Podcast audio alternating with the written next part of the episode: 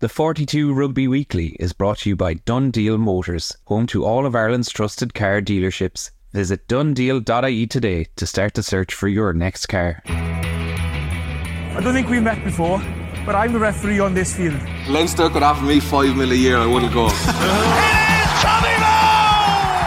Rugby Rugby Weekly. Little reverse pass. Hello, everybody, and welcome to your free Friday episode of Rugby Weekly with the 42. Gavan Casey with you here, looking ahead to the World Cup semi finals. Delighted to be joined by our man who is still in Paris, Murray Kinsella. Great to see you. Are you feeling great ahead of these semi finals? What's the vibe like over there without Ireland at the moment? well, the mood has come around a little bit, to be fair. It's different. There's no big pockets of green jerseys around the Notre Dame or around the Eiffel Tower. There's no lads scrummaging cars. There's no balls being kicked up onto balconies outside Corcoran's pub uh, down by the Moulin Rouge. So it's a it is a bit different. I have to be honest, but it's exciting nonetheless. I've come around to being ready for these semi-finals. I've been out to All Blacks camp, to England camp, to Springboks camp. I've seen Michael Cheika in Argentina camp, and yeah, it's exciting to see a different bit of the World Cup, but it's it is different, Gav. It is. Most of the Irish journalists have gone home, hanging around with some Aussies and some English journalists, and it's just a little bit different. I'm gonna be honest. It sounds like you're trying to convince yourself that it's still good.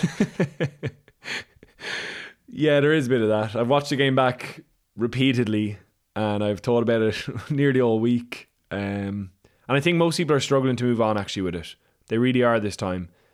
Let's not dig dig into it again because we did that twice on Monday and Wednesday. I know some people couldn't listen, and I totally understand that. But yeah, it's kind of hard to move on, isn't it? Has it been tough? But before we fully move on from Ireland for a few weeks anyway, has it been tough to actually review the game as an Irish person who obviously wanted Ireland to win? I know you're there to provide objective analysis, but let's be honest, like media from every country. We saw the Argentinians in the clip you threw out on Twitter. You want your own country to win. There's no point in pretending otherwise. And certainly, even in our little WhatsApp group with Birch and Owen, when Birch sent in a clip of a missed Ireland chance among those last 37 phases, it crippled me again. I'm not going to lie. When I saw it, it, it just made me feel sick almost. And the thing is, I haven't actually watched the game back at all. And I never will. I never will. I don't have to, and I never will. you guys have to actually pour over it. So I wonder what that process has been like. It's kind of head wrecking, and I can only imagine. I, I, I guess the players are in the same boat as you. They won't watch it back. They won't dwell on it. They might have a couple of clips next time they come into camp on things they need to improve on, and I would imagine it'll be just a few short clips because it's just traumatic for them, I guess, to to look back.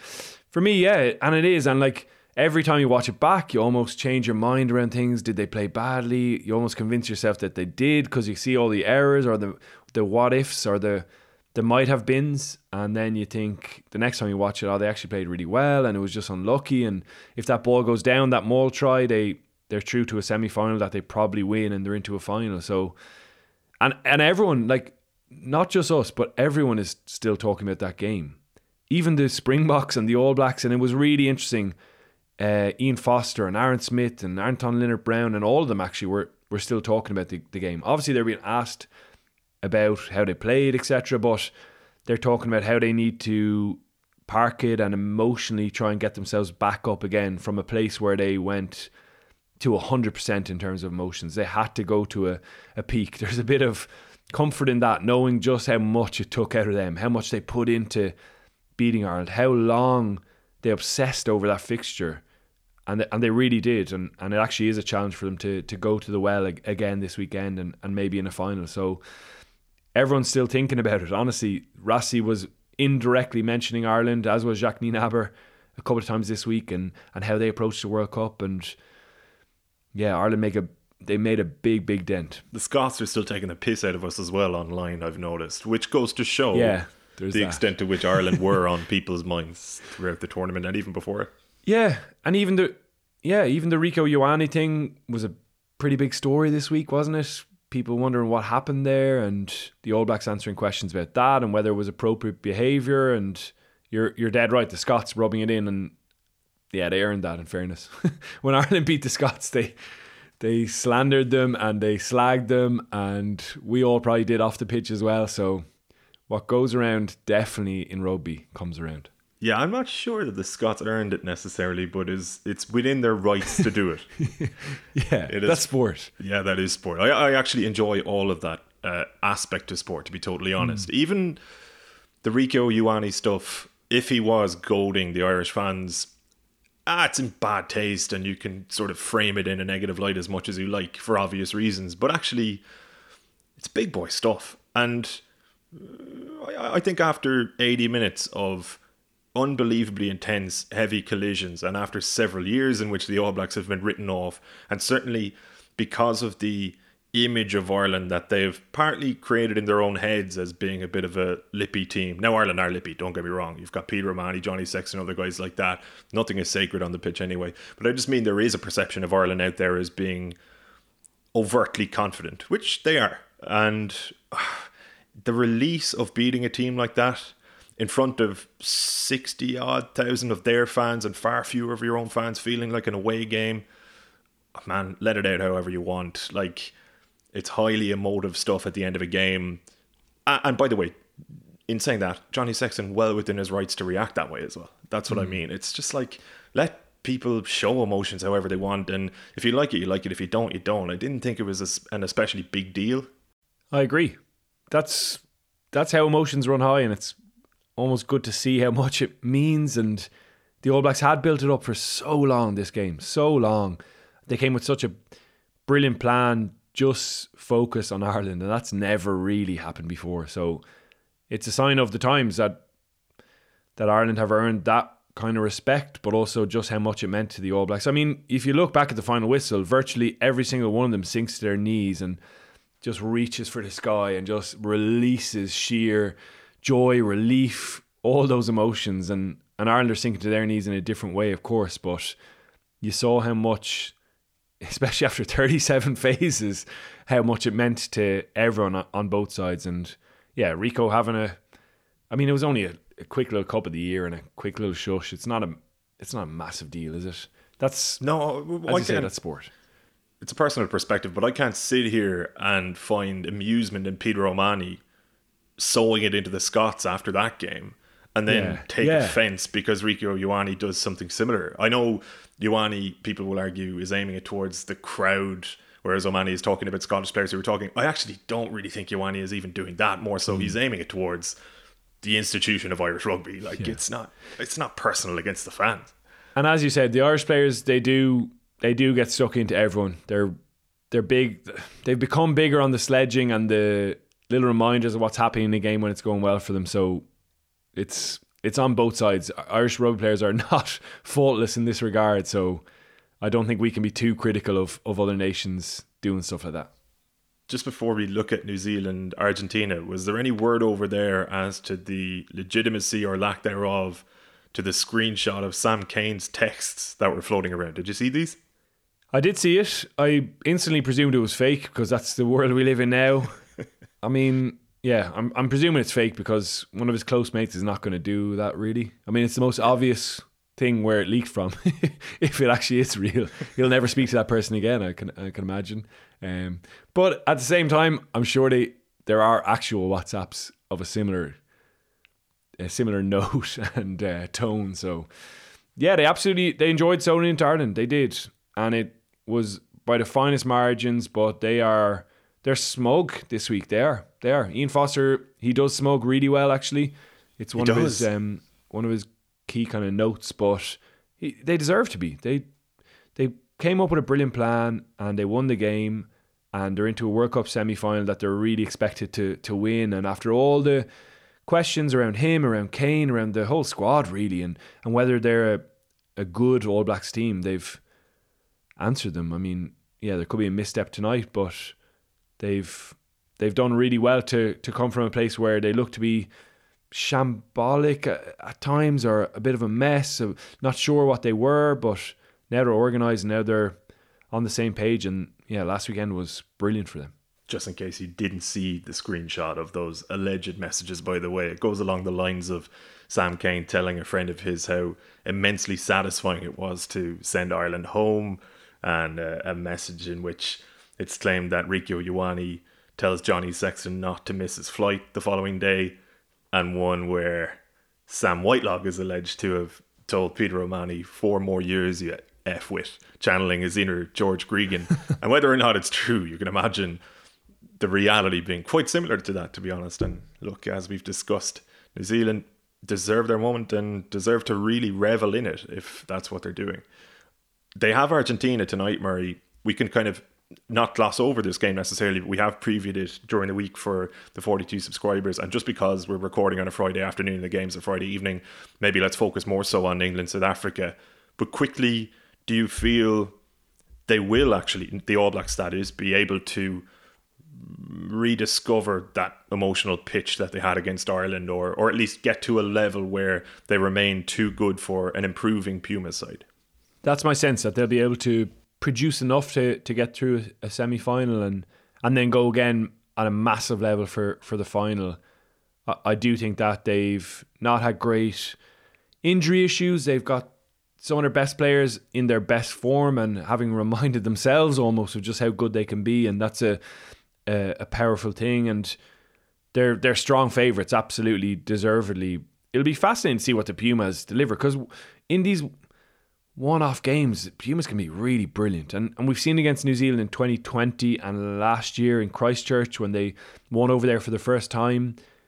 When they bring that mixture of physicality and that little bit of accuracy when they have the ball because they can be loose at times the, the, the Pumas, but when they have that blend, they're they're a really good team. And yeah, it was really interesting to go to to see Michael Cheika. He was he did most of the press conference in a kind of blend of Spanish, Italian, French. He was kind of jumping between the languages. It was very strange, very interesting, but absolutely doing his best with what is, as you mentioned, a really passionate media.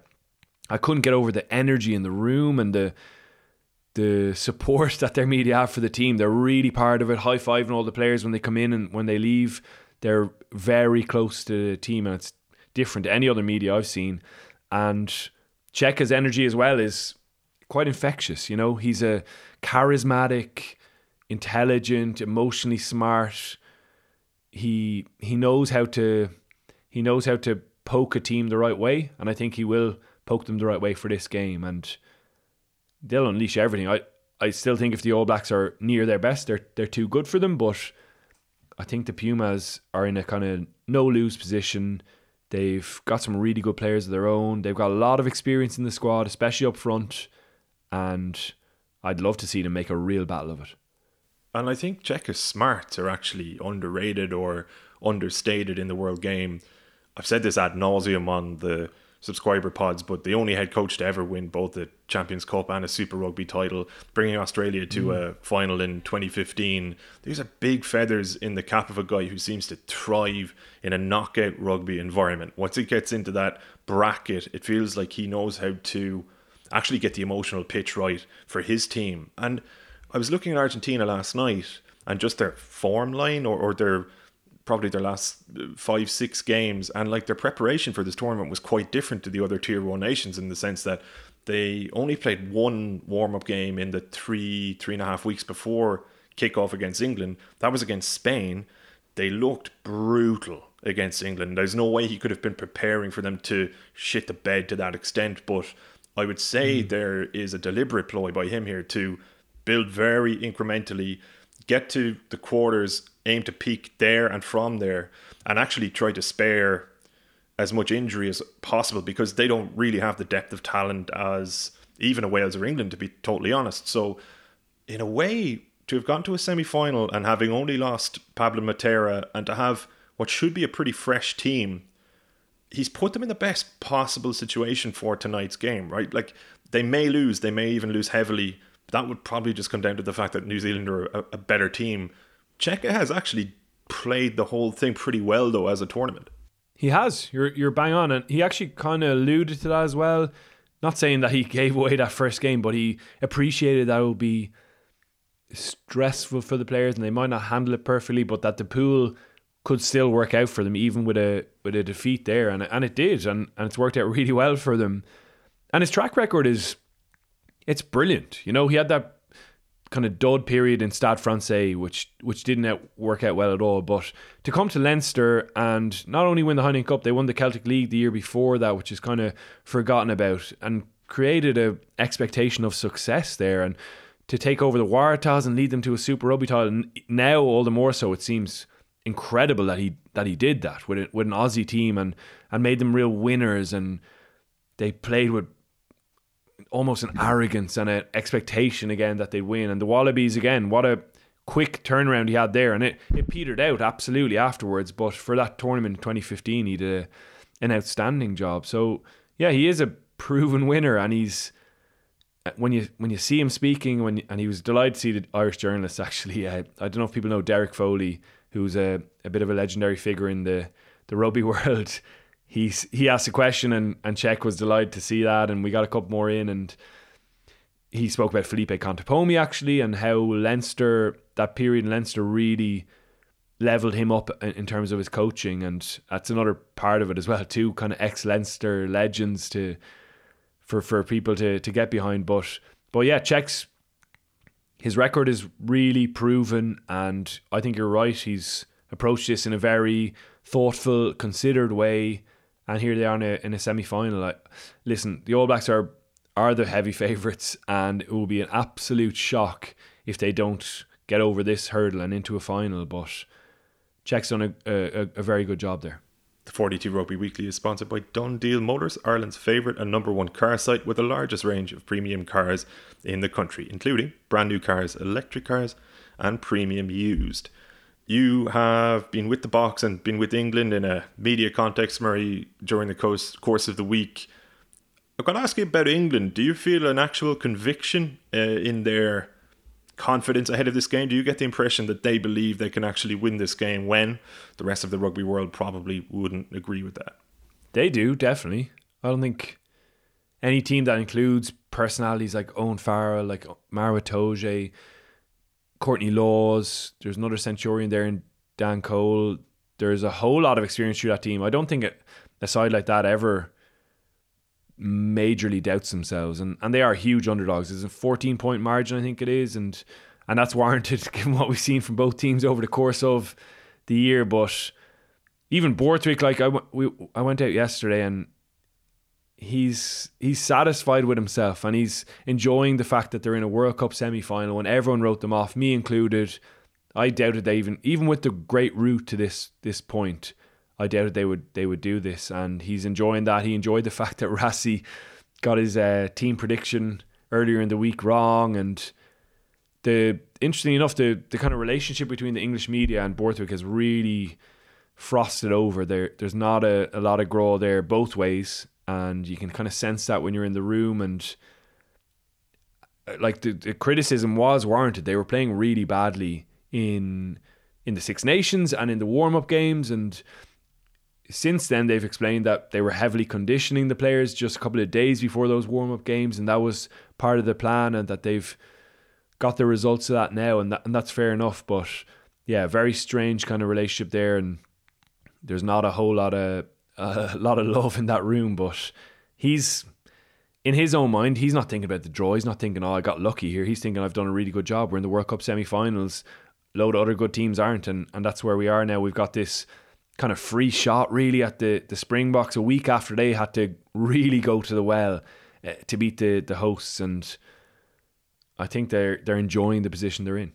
I was writing a quick kind of semi-finals tee up on the 42 last night, and I was thinking to myself how insane it is the degree to which the picture has flipped since the 2019 World Cup final between England and South Africa, in that you have now an unfancied team with a basic kick heavy, strong defensive kind of a game plan against an all conquering, well rounded team who've just produced one of their great World Cup performances and dumped out the tournament favourites in the previous round.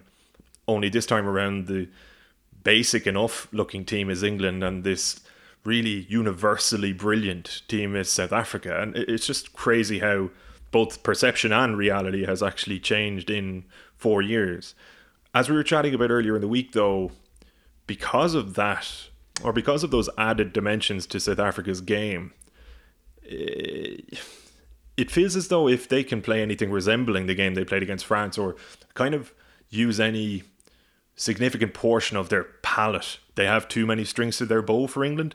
We were saying with Owen Toole on Wednesday, they England need to turn this into an arm wrestle. My suspicion is that South Africa have enough to even take it out of that kind of a dynamic of a game if they need to.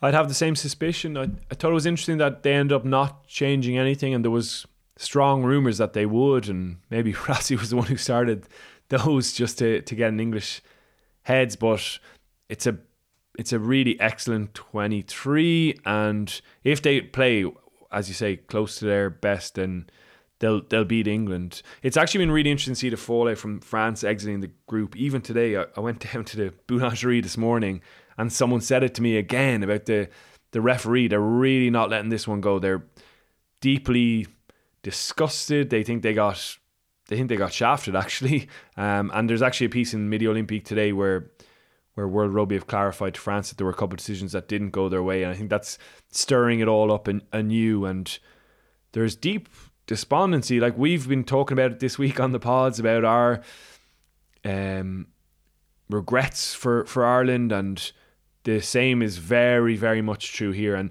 it has taken the wind out of the sails of it uh, uh, in a great degree in, in France. I think I've I've met three different people who've said anyone but England. That's that's what they want to see in the, the rest of the World Cup. So uh, most people are united on, on that front. But there is a kind of well, not a lethargy. That's the wrong word. I think the matches will excite people, but there's apathy, great despondency, apathy. Yeah, yeah because it's not just France out, but it's also Ireland with their fans who added so much colour. And I think the French people really wanted an Ireland France final. Everyone I've met has, has said that they think it would have been just the perfect um, decider. So interesting to see that. And, and geez, Ben O'Keeffe is not popular in France at the moment, which is a little bit unfair. But if World Rugby are clarifying a few of those decisions, then that doesn't doesn't help me either. Um, but the Boks won that game. They they played brilliantly. I thought they were as you say, very well rounded. They took their chances really clinically. They kicked well. They attacked well at times. And Owen described that key passage where they broke out off a scrum in their own 22. So it wasn't just the, the kick approach. And they defended with a degree of ferocity that is unmatched, I think, in any other team. They they clung on against a, a, a French side that is brilliant, really brilliant, and could have scored more tries against any other defence, I think. So they'll be confident again this week. And as Rassie keeps mentioning, they're very fresh and they haven't overplayed their players. And he, they, they love talking about that and having a little dig at Ireland as well. So they are deservedly the, the heavy favourites. So we're looking at another final. There haven't been too many, in fairness. Is it 95? I'm just thinking of finals between the big two. Yeah. Is it just that one? I think so off the top of my head as well. And, and it would be a great final. It, it, it really would. Listen, if someone upsets the apple cart over the next couple of nights, then then brilliant and fair play to them. But I think at this stage, particularly for the World Cup organisers, they probably want that final, don't they? With the two heavyweights, the two powers who've been there and done it, and so many global superstars in, in both those teams, it would be a pretty epic matchup, even given the fact that the Boks gave them an absolute pacing just before the World Cup would add another element to it as well. And yeah, you can't write anyone off, but that's what we're expecting definitely. And it is mad as well, just to finish, that if it was a South Africa New Zealand final, we'd be looking at a really tactically fascinating game. And what's mad about that is purely because 18 months ago, New Zealand were such a I'm not saying their players were dumb, but they looked like a dumb team. There was really very hmm. little nuance to their attack in particular. They didn't seem to be able to specifically plan for opponents. They were quite reliant on the fact that they've unbelievable athletes, particularly in their back three, and just like pounce in transition and the rest will look after itself, which in this day and age it just won't. But now you have so many wrinkles to their game. You've got coaches like Joe Schmidt who are able to meticulously plan specifically for tiny little uh, kinks or chinks, excuse me, in an opposition's armory. And then you have South Africa who are masters of that and have been for a while. In fairness, as much as maybe this week feels a little bit anticlimactic for both rugby casuals and rugby nerds, a New Zealand South Africa final will be a lot of fun next week. It'll be brilliant. And it's all the kind of without Ireland, it's all the great minds who are here now. The Borthwick is different, I think, to to the others because he's so. It's almost a studied dullness in, in the media. He's just not willing to give anything, and it's deeply boring listening to him talk in the media context. But I, from what I gather, he's completely different behind the scenes, and he's, of course, he is. Of course, he's a, he's a brilliant coach, and he's a great motivator of of players in a different way to to the others, and that's what makes it riveting. You've got Cheika, you've got Rassie, you've got Foster in his own way, who's different again. He's the more kind of dour, gruff. Uh, dry humor of, of the Kiwis and and actually all of them are really well suited to the, the stereotypes of their nations really aren't they Rassie, the bombastic opinionated South African you've got Cheika who's almost that emotional he gets the high pitches and he really lives the the games. As I say, Foster's that kind of dour, dry humor, and and Borthwick is he's the epitome really of the kind of stereotypes around Englishness of almost uh, a studied politeness uh, to to how he, he speaks to people. So they're they're big personalities, and the teams include t- twenty three, all of them big personalities, big players. It's going to be fun and fascinating, and often the semi-finals are they can be the most difficult. You think of South Africa last time against Wales in 2019. It was their most difficult game. They nearly they nearly lost that one and it's almost just about getting over this this bump and, and then producing something special in the final. So yeah, they're they're two heavily favoured sides who we expect to go through, but there definitely will be some bumps in the road. As you say, Borthwick is definitely a cerebral rugby mind behind the scenes. That's all you hear about it's him. Missed, actually, isn't it? He's nerdy, but he does embody like he is the most typically English man, isn't he? He kind of just as you were speaking there, I thought to myself, Borthwick would be an excellent you know those guys who kind of feck arse around outside Buckingham Palace with the big hats? yeah. And they, I don't know if, if they're even allowed to talk to people. My, my knowledge there is severely lacking, but he would just, and you could slot him in any era. Like he could be doing that during one of the I don't know, Henry VIII's reign, he would have done the same job.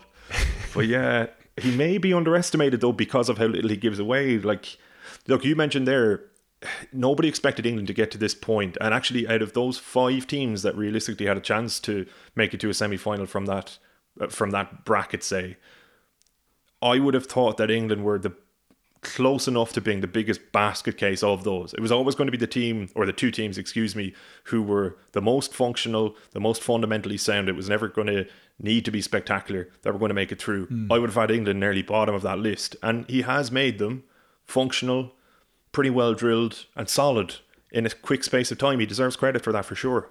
And the, this is this is the plan. Like they reveal little snippets of it yesterday. Joe Marchant was saying that back in July when they were in Verona training in 45 degrees, Borthwick was actually talking about this game and this strong possibility that they would be here where they are right now. And he is a, he's a brilliant technician, and because he's he doesn't give anything to the media, I think that that is a little bit lost. We're we're an impatient bunch. We want good quotes. We want answers to our questions, and Borthwick doesn't answer any question. He, just doesn't give anything. You ask him the most innocuous question, he just talks around it, and that's because um, Gavin Mairs wrote a brilliant piece in the Telegraph when he took over, just about how he was stung when he was a, a player, and and that colors everything he does in the media now, and, and he's just so so guarded. But you know, I I remember speaking to James Cronin who worked with him in Leicester, and and he said this guy is phenomenal, phenomenal. Like he's just a brilliant rugby coach and a uh, and a great kind of leader. So we definitely don't see the reality of it, but if, as expected, they go out, he's been a World Cup semi final coach and he can, I suppose, have the, the last laugh over the likes of me. oh, for all of us, to be totally honest, we will leave you for the moment. Murray, go well this evening. Catch you later. Cheers. For anybody who wants to join us on Mondays with Bernard Jackman, on Wednesdays with Owen Toolan, plus subscribe generally to all of Murray's brilliant analysis, all of our rugby writing and offerings across pretty much every sport. Those include podcasts. Gavin Cooney's Behind the Lines uh, sports writing podcast, which is back up and running for its latest series, one of my favorites. It is the 42.e forward slash subscribe. You'll get all the details there. And yeah, do join us. Why not? But we'll leave you for the moment. Have a great weekend, everybody. Thanks for tuning in. And catch you next Monday if you're a subscriber. If not, back in this slot this time next week. Take care.